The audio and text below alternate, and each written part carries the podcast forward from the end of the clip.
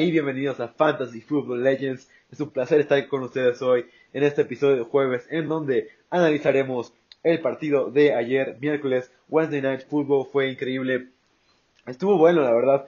Mejor de lo que esperaba con un Ravens con la mayor, con la mayor, con la mayoría de sus jugadores en Practice Squad. Eh, fue mejor, fue mucho, mucho mejor de lo que esperaba. Mi nombre es Diego Lozano y estaré hoy con ustedes para presentarles tanto el partido de ayer como las lesiones más importantes a ver y algunos, algunas notas para tomar para la semana 2, para la semana 3, si ya no quieren escuchar más podcasts, aquí les voy a tener toda la cobertura para eh, recomendarles, para tenerles algunos consejos para su alineación, para que la preparen desde hoy, para que no se les olvide y para que tengan todo lo necesario para ganar esta semana, una semana muy importante para los playoffs de fantasy. Espero que, sí, por lo menos, pues espero que ustedes, todos ustedes ya hayan pasado cómodamente a los playoffs y si no es así, les deseo la mejor de las suertes, la mejor de los éxitos en esta semana, que yo creo que si pierdes esta semana es casi casi tu, eh, tu eliminación. Espero que no sea de esta manera, yo sé que todos ustedes son unos expertos y que ya están en playoffs cómodamente.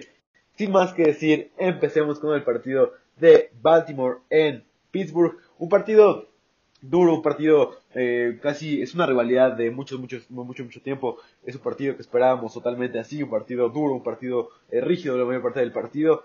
Y vemos que los Steelers lograron sacar la victoria más cerrada de lo que, de lo que, parece, de lo que fue el partido. Eh, fue un partido donde los Steelers dominaron casi todo el partido. Incluso tuvo que entrar Trace McSorley, mi pride de Penn State, me dice que jugó un partidazo. Tuvo su primer touchdown de su carrera y fue increíble verlo darle ese balón a Marquise Brown y que pudiera conseguir su primer touchdown, un touchdown de 70 yardas, fue de los touchdowns más largos que ha conseguido un novato como su primer touchdown, perdón, un, un quarterback como su primer touchdown, y fue increíble, anótenme cada vez que Travis McSorley anota un touchdown para celebrar y gritarle a la tele cada vez que esto pase, esperamos que siga pasando, y eh, como los Steelers 11-0, un equipo con efectividad, una defensa jugando a un alto nivel y siempre reaccionan en el momento importante, siempre hacen las jugadas que tienen que hacer y además vemos a Ben Roethlisberger lanzar el balón más rápido de lo, de, lo que toda su carrera. Vemos una estadística que tarda 2.18 segundos para lanzar el balón, es el tiempo más bajo desde el 2011, desde la, desde la campaña de 2011 donde Ben Roethlisberger tuvo números increíbles. Vemos que está funcionando de gran manera la ofensiva de Mike Tomlin y la defensiva de Mike Tomlin. Crédito a ellos por tener este 11-0 pero yo sigo pensando que es un invicto que es bastante, bastante engañoso. No es un equipo que yo creo que le pueda ganar los Chiefs. Es un equipo que no creo que todas las semanas hacia adelante va a jugar de este, a este gran nivel. Esta defensa va a bajar su nivel y más con esta noticia de que Bob Dupree estará fuera toda la temporada, va a bajar todavía más el nivel. La defensa no va a poder jugar siempre al, al nivel tan alto que está jugando ahorita y esto se va a ver muy afectado en los resultados de los Steelers. Esto va a ser muy muy duro para todos los aficionados que tal vez puedan perder un partido contra alguien que nos esperen. Veamos que nos tocan contra los Browns en la semana del 7. Es un partido que pueden perder, que están entre las posibilidades que puedan perder. Un partido más y los Steelers pasan a playoffs. Estoy, no dudo para nada de la habilidad de Mike Tomlin en hacer que estos muchachos jueguen bien. Solo dudo en que estos jugadores, este equipo sea el mejor de la NFL y que esté tan alto como la, mayoría de, como la mayoría de las personas piensan. Yo creo que va a bajar su nivel más adelante. Yo creo que no pueden encontrar una contra cuando los Chiefs le jueguen una ofensiva real, una ofensiva que no sea de practice squad cuando le juega esta defensa, que sin Bob Dupree y sin eh, David, David Bush va a ser algo muy muy difícil para esta defensiva por tener una ofensiva una ofensiva tan explosiva como la de los Chiefs que yo creo no han visto ninguna ofensiva tan explosiva en toda la temporada, sido un stretch de caldero bastante bastante fácil. No estoy justificando a win, a win, a win, pero es eh, algo muy importante a destacar que debemos de bajar un poco las expectativas con los Steelers crédito a ellos por conseguir la victoria. Felicidades a todo el fandom de los Steelers. Seguramente me estarán dando en este momento por decir que su, que su victoria es algo, algo fraudulento, pero es lo que yo pienso de una manera neutral, de una manera sin prejuicios. Crédito a ellos por conseguir la victoria y crédito a ellos por, por estar 11-0 y ganar otro partido divisional. Muchas, muchas felicidades a los aficionados de los Steelers y a los Steelers. De los otros que tomé también, eh, acaba de destacar que yo les recomendé que fuera en este orden los rankings de los receptores. Puse primero a Claypool por el sistema que estaban usando los Steelers que le ayudaba mucho, mucho más. Después puse a Deontay Johnson y hasta el último puse a Juju Smith. Las cosas salieron justamente al revés. El primero fue eh, Juju Smith-Schuster, el segundo fue Deontay Johnson y el tercero fue Claypool, por lo que me hizo ver como un estúpido. Pero así es el análisis de los fantasies, así son las cosas. Si vemos quién es ofensiva de los Steelers, siempre hay un receptor que va a destacar. Eh, lo que es difícil es predecir quién va a ser. Una de las mis mayores disculpas, sí, te arruiné la semana, si te arruiné este partido, perdón, pero es muy, muy difícil predecir qué receptor va a ser el que va a hacer más de 15 puntos. Siempre va a ser uno de estos tres, pero la dificultad radica en que eh, a veces vemos un partido gigante de Deontay Johnson, otro de Claypool y otro de Juju Smith. Hay veces que los tres salen y dan partidos gigantes, hay veces que nada más sale uno y la mayoría de las veces es esta. Vemos que Roethlisberger otra vez lanzó más de 50 pases con 51 pases, 36 completos, 266 yardas, un touchdown y una intercepción para Ben, para Big Ben, que ha jugado, yo creo, bastante criticable su manera de tomar decisiones. No ha jugado de la manera increíble como lo, como lo vimos en 2018, como lo hemos visto temporadas anteriores. No el mismo Ben Roethlisberger, yo creo que es una de las mayores debilidades y lo que está deteniendo los Steelers para que lo consideremos como uno de los mejores equipos, como el mejor equipo, porque es uno de los mejores, pero como el mejor equipo, como el invicto eh, fuerte, yo creo que Ben Roethlisberger es una de las razones por las que yo tengo a los Steelers rankeados abajo de los Chiefs. Yo creo que si Roethlisberger juega a un mayor nivel, si juega todavía mejor de lo que está jugando, si toma mejores decisiones, ya sé que está lanzando el balón rápido, pero no significa que esté tomando buenas decisiones. Si logra hacer esto, yo creo que pueda convertir los Steelers en el equipo número uno tomar en cuenta la defensiva que no que sin Bob Dupree y sin David Bush va a ser algo muy muy difícil que puedan tener ofensivas gigantes en los playoffs. Veremos qué pasa en los playoffs. Yo creo que pueden. Hay, hay un poco de probabilidad. Yo tal vez apostaría en contra, pero hay poca probabilidad de que los Steelers terminen 16-0. Este, sería muy bonito, muy lindo ver a otro equipo de 16-0. Veremos qué pasa. Pero es el fantasy, es el backfield de los Steelers. Benny Snell lideró el camino con 70.4%. McFarland con 19%, vimos que Devin Snell fue el pelca casi todo el partido, vimos a McFarland tomar un poco de eh, third down roll, vimos que aún así no fue suficiente para quitar la producción a Benny Snell, Benny Snell 17 carreos, 60 yardas, un buen partido, jugó, lo vimos explosivo, vimos a un Benny Snell que se vio incluso, podría decir, mejor que Conner en las semanas anteriores, ha jugado, eh, es un corredor explosivo, un corredor que va a hacer trucking, yo creo que el trucking cuando los corredores tiran a los defensivos, yo creo que debe ser contado dentro del fantasy porque es simplemente increíble. Es algo genial ver a los corredores tirar a los defensivos como si fueran unos niños. Benny también tuvo tres reacciones para 33 yardas en cuatro targets, vimos, lo vimos involucrado, lo vimos hasta más involucrado que Connor. Eh, yo creo que ahorita Benny ha sido el mejor back de los Steelers, pero Tomlin confía mucho en Connor y así será. Si Connor está fuera para la próxima semana también por el COVID, podemos iniciar a Snell como una opción top 15, top 20 por la producción y por la por el cuando se ajusta el volumen y la calidad del jugador podemos esperar grandes cosas del jugador. Ben Snell puede ser un buen buen corredor. Si Connor no está ahí, con Connor no puedo esperar absolutamente nada. Vimos que lo usan más del 60% a Connor y a pesar de que no está jugando de gran manera, tiene los snaps. Ben Snell nada más tiene los snaps en zona roja, que es más que algunos corredores backups, pero es importante destacar que Conrad casi siempre tiene más del 60% de snaps y eso no va a ser el trabajo para el fantasy. Anthony McFarland fue lindo verlo eh, contra el equipo de los Ravens porque él estudió en Maryland y lo vimos tener, que tiene un cierto significado para él este partido. Anthony McFarland siempre es genial ver a estos jugadores elegidos en rondas más bajas jugar y jugar de esta gran manera. Yo jugó bien, 3 yardas por acarreo, fue un partido decente, no vimos, no lo vimos muy involucrado. Tuvo una recepción para 17 yardas que fue bastante, bastante increíble. Me gustó mucho ver a Anthony McFarland de esta manera. A destacar el, eh, el Steve Arm de Juju.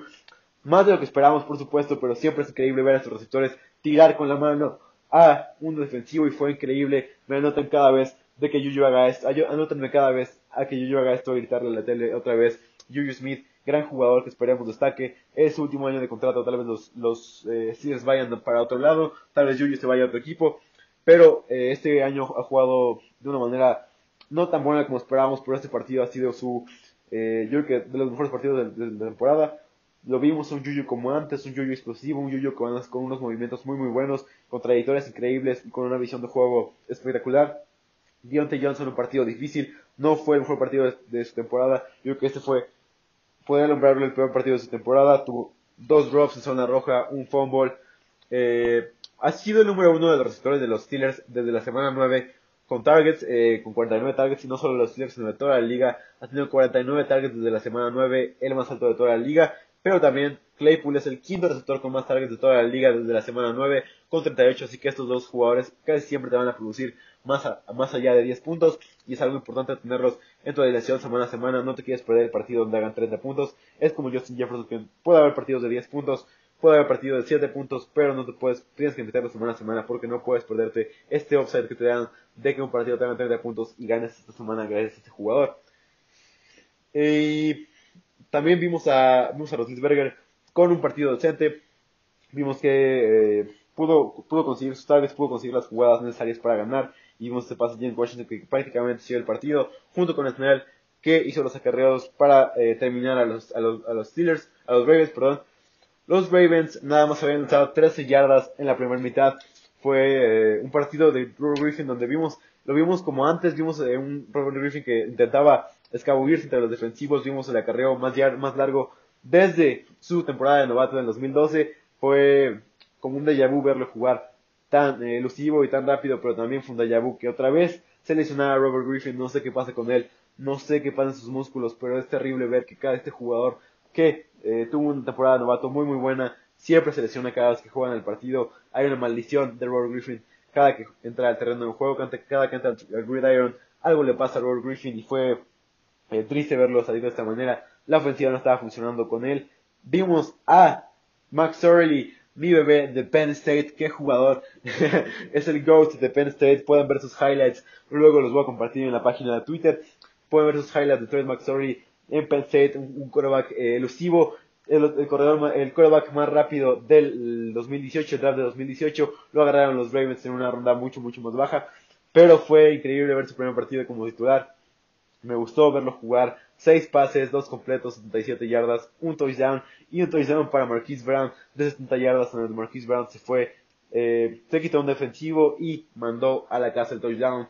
Eh, Marquise Brown tuvo un partido muy malo por los receptores, pero ese touchdown de 70 yardas salvó su día para que fuera decente y muy bueno más bien su actuación en, esto, en esta Wednesday Night Football eh, Wednesday, eh, Afternoon Football, perdón, Marquis Brown, 4 recepciones, 85 yardas y un touchdown, tomando en cuenta que el, el touchdown fue de 70 yardas, nada más tuvo 15 yardas en total, quitando el touchdown, así que una, una opción no tan buena para el fantasy. Marquis Brown tuvo 8 targets, la, la mayor cantidad de los Ravens, considerando que el más alto fue David Duvernay con 3 targets, es algo importante considerar que Marquis Brown tiene todavía el target share ahí, pero no está pudiendo hacer eh, grandes cosas con esto. Vemos que los, eh, los targets no son de calidad de ni de Trey McSorley, ni de, ni de Robert Griffin, ni de Lamar Jackson. Vemos que no han sido de calidad esos targets y que Marquise Brown no logra tener la separación necesaria para que pueda tener grandes jugadas. Esperemos que la próxima semana contra los Cowboys por fin pueda tener este breakout game que hemos esperado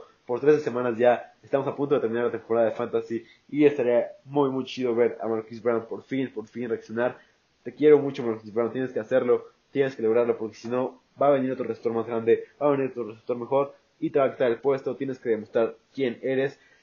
Esperamos que esto sea así. David Duvernay, 3 recepciones, 20 yardas. Vimos a Luke Wilson tener dos targets. Vimos que corrió más del 80% de rutas para los Ravens. Sí, eh, Mark Andrews y Lamar, y si Mark Andrews sigue fuera y Lamar Jackson vuelve, veremos el rol de Luke Wilson aumentar mucho, mucho, mucho.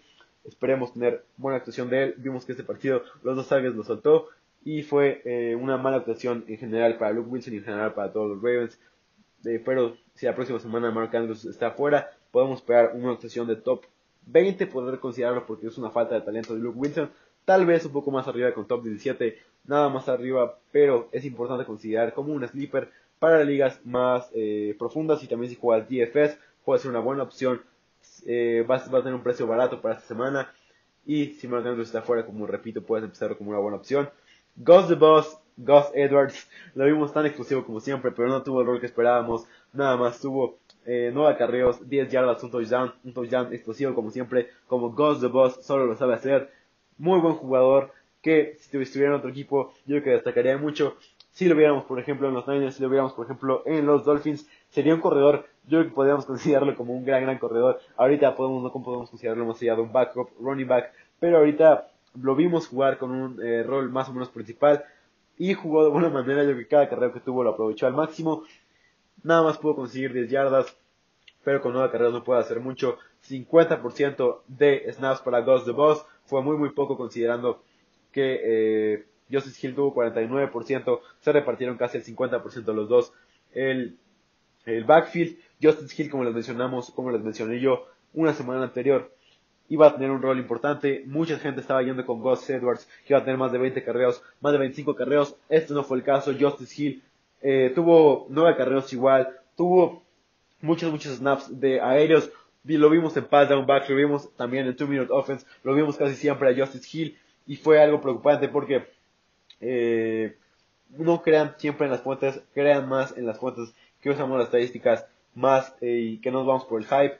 Gus Edwards, no les dijimos antes que no iba a tener un rol, un rol gigante, no lo tuvo. Bien, vemos que, que John Harbaugh confía mucho en eh, Justice Hill, lo vimos en la ronda de playoffs, tenemos acarreados que incluso Mark Ingram, y vemos que le encanta este corredor, que lo seleccionó en tercera ronda, es un corredor que gastó bastante para, para conseguirlo, es un corredor que, fue muy, muy, muy elusivo en el colegial y que ahorita en la vida real sigue demostrando que sigue teniendo esta elusividad. Vimos varias reacciones hacia yardas negativas, pero yo creo que fue un partido bueno en general. Justice Hill 9 acarreos, 35 yardas y consiguió dos recepciones para 5 yardas.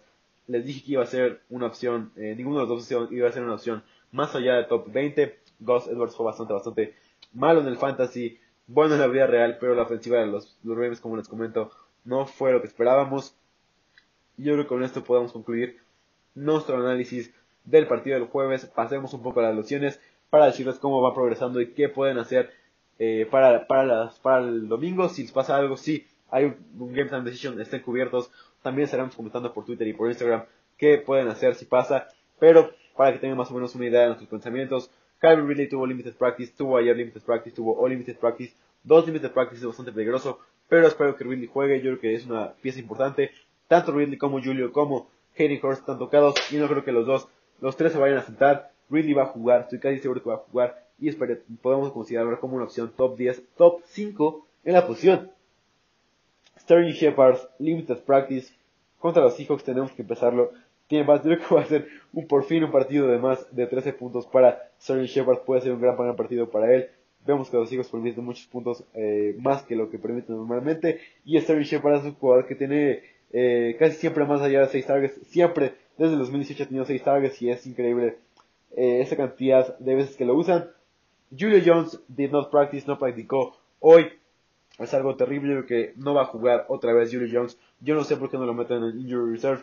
Tiene, yo creo que es el momento adecuado para Julio Jones cuidar a tu jugador reserva y no arriesgarlo para nada. Julio Jones, como les dije antes, intenta jugar en las lesiones va a hacer un Game Time Decision, pero no va a jugar. Y si juega, va a jugar Limited Snaps. No lo recomiendo iniciar ni como una opción top 15. Si tienes otra opción mejor, inícialo a él. Si tienes una opción que te confías más en él, confía más. Porque Julio Jones, yo creo que no. Jugando lesionado, lo vimos jugar contra los Packers y jugó de manera eh, buena, pero salió a la mitad del, del juego. Lo vimos jugar contra los Cowboys, si no me equivoco, y jugó terrible también. Y vamos con Karen Hunt, tuvo limited practice. Y yo creo que podemos esperar eh, que sí juegue, podemos esperar que Hunt eh, tenga un rol principal. Yo creo que nada están guardándolo como por eh, precaución. Veremos mañana en el practice, en el practice report. Por supuesto les informaremos aquí en FFEO podcast. Y yo creo que sí, Karim Hunt está fuera. Nick Chubb puede ser una opción top 5. Si no es que ya lo es, pero sin Karim Hunt es además seguro que su suelo sea 5 y su cielo sea corredor 1 de toda la semana consideremos a Choff. Eh, tenemos que darle ya el valor que necesita Choff de los mejores corredores de la liga. Para mí, top 3 de todos los corredores de la NFL. Eh, lleno un poco, un poco con Shark, tuvo limited practice. Vemos que Minshew tampoco va a jugar, tal vez Glennon. Vemos que Glennon no le va a dar el, el rol que esperábamos, los tareas que, necesitamos. Glennon no es el quarterback para DJ Shark. Les dije lo consiguieron como buy low hace unas semanas. Pero ahora, ahora con la lesión de Minshew que parece ser peor, es bastante difícil poder empezar a... Shark puede ser una opción, por supuesto, por su talento. Top 25 vamos a tener grandes, grandes juegos casi siempre. Y esta semana puede ser una buena semana para él. Esperamos que sea de esta manera. Esperamos que Glennon pueda lanzarle el balón. Y esperamos que juegue. Si lo juega otra vez, podemos tener a eh, Colin Johnson. Vimos que es un novato que, que vio su rol aumentado, que lleva más de, más de 5 targets que es algo importante en el fantasy. Si es profundo, puedes, si es una liga profunda, puedes agarrar a Colin Johnson como una opción. Wide receiver 3, wide receiver 4, más borderline wide receiver 3. Rankearía a Colin Johnson como una estrella eh, para Dynasty, tal vez. Es una buena, buena opción. Y podemos esperar buenas cosas de Colin Johnson. Si Chark está fuera, si Chark está dentro, no esperamos absolutamente nada de Colin Johnson. Pero si sí, vimos que tuvo más targets que la vista Chenault y que más, y que, más que eh, el otro después de los, Jaguars. Y yéndome con Davin Cook, tuvo limited practice, lo vimos salir a la mitad del juego. Yo creo que sí va a jugar su partido contra los Jaguars que tienen que ganar. Si Davin Cook no está fuera, empiezan a Justin Jefferson y Adam Thielen como opciones top 5, top 10 como receptores, Kirk Cousins va a ver obligado a lanzar, Alexander Madison, vemos que no tiene el rol que le esperábamos nosotros como uno de los top handcuffs, que estos handcuffs que cuando se selecciona titular entran como eh, corredor opción, opción 20, top 20, opción top 15. Vemos que Madison no es de estos corredores, vimos, vimos involucrado a otros corredores de los Vikings y fue, fue muy difícil para los que creíamos en Madison como, como una opción prime de handcuffs. No fue de esta manera.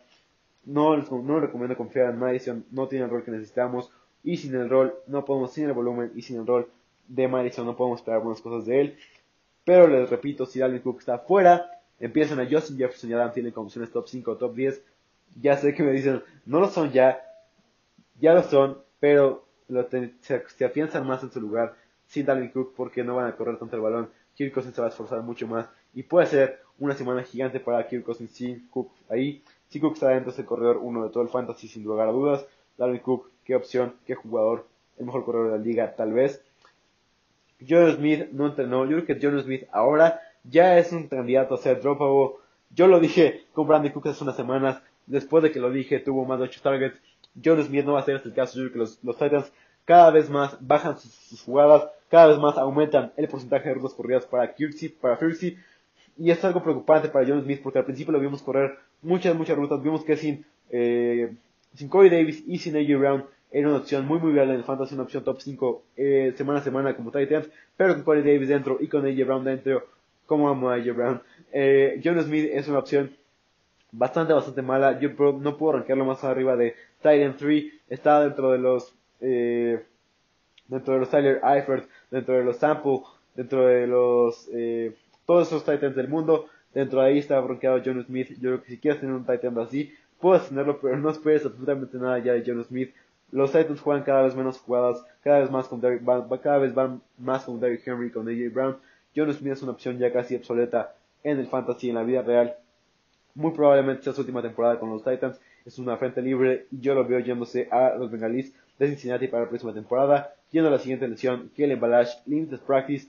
Esperemos que si Kellen Balash esté dentro, tal vez pueda bajar un poco las eh, snaps de Austin Eckler, puesto para nada va a tener al pelón de oro. Austin Eckler va a ser gigante su actuación, como siempre, de Austin Eckler. Como lo dije ayer, put some respect on his motherfucking name. Austin Eckler, dejen de considerarlo como una opción eh, como corredor 2, es un corredor 1.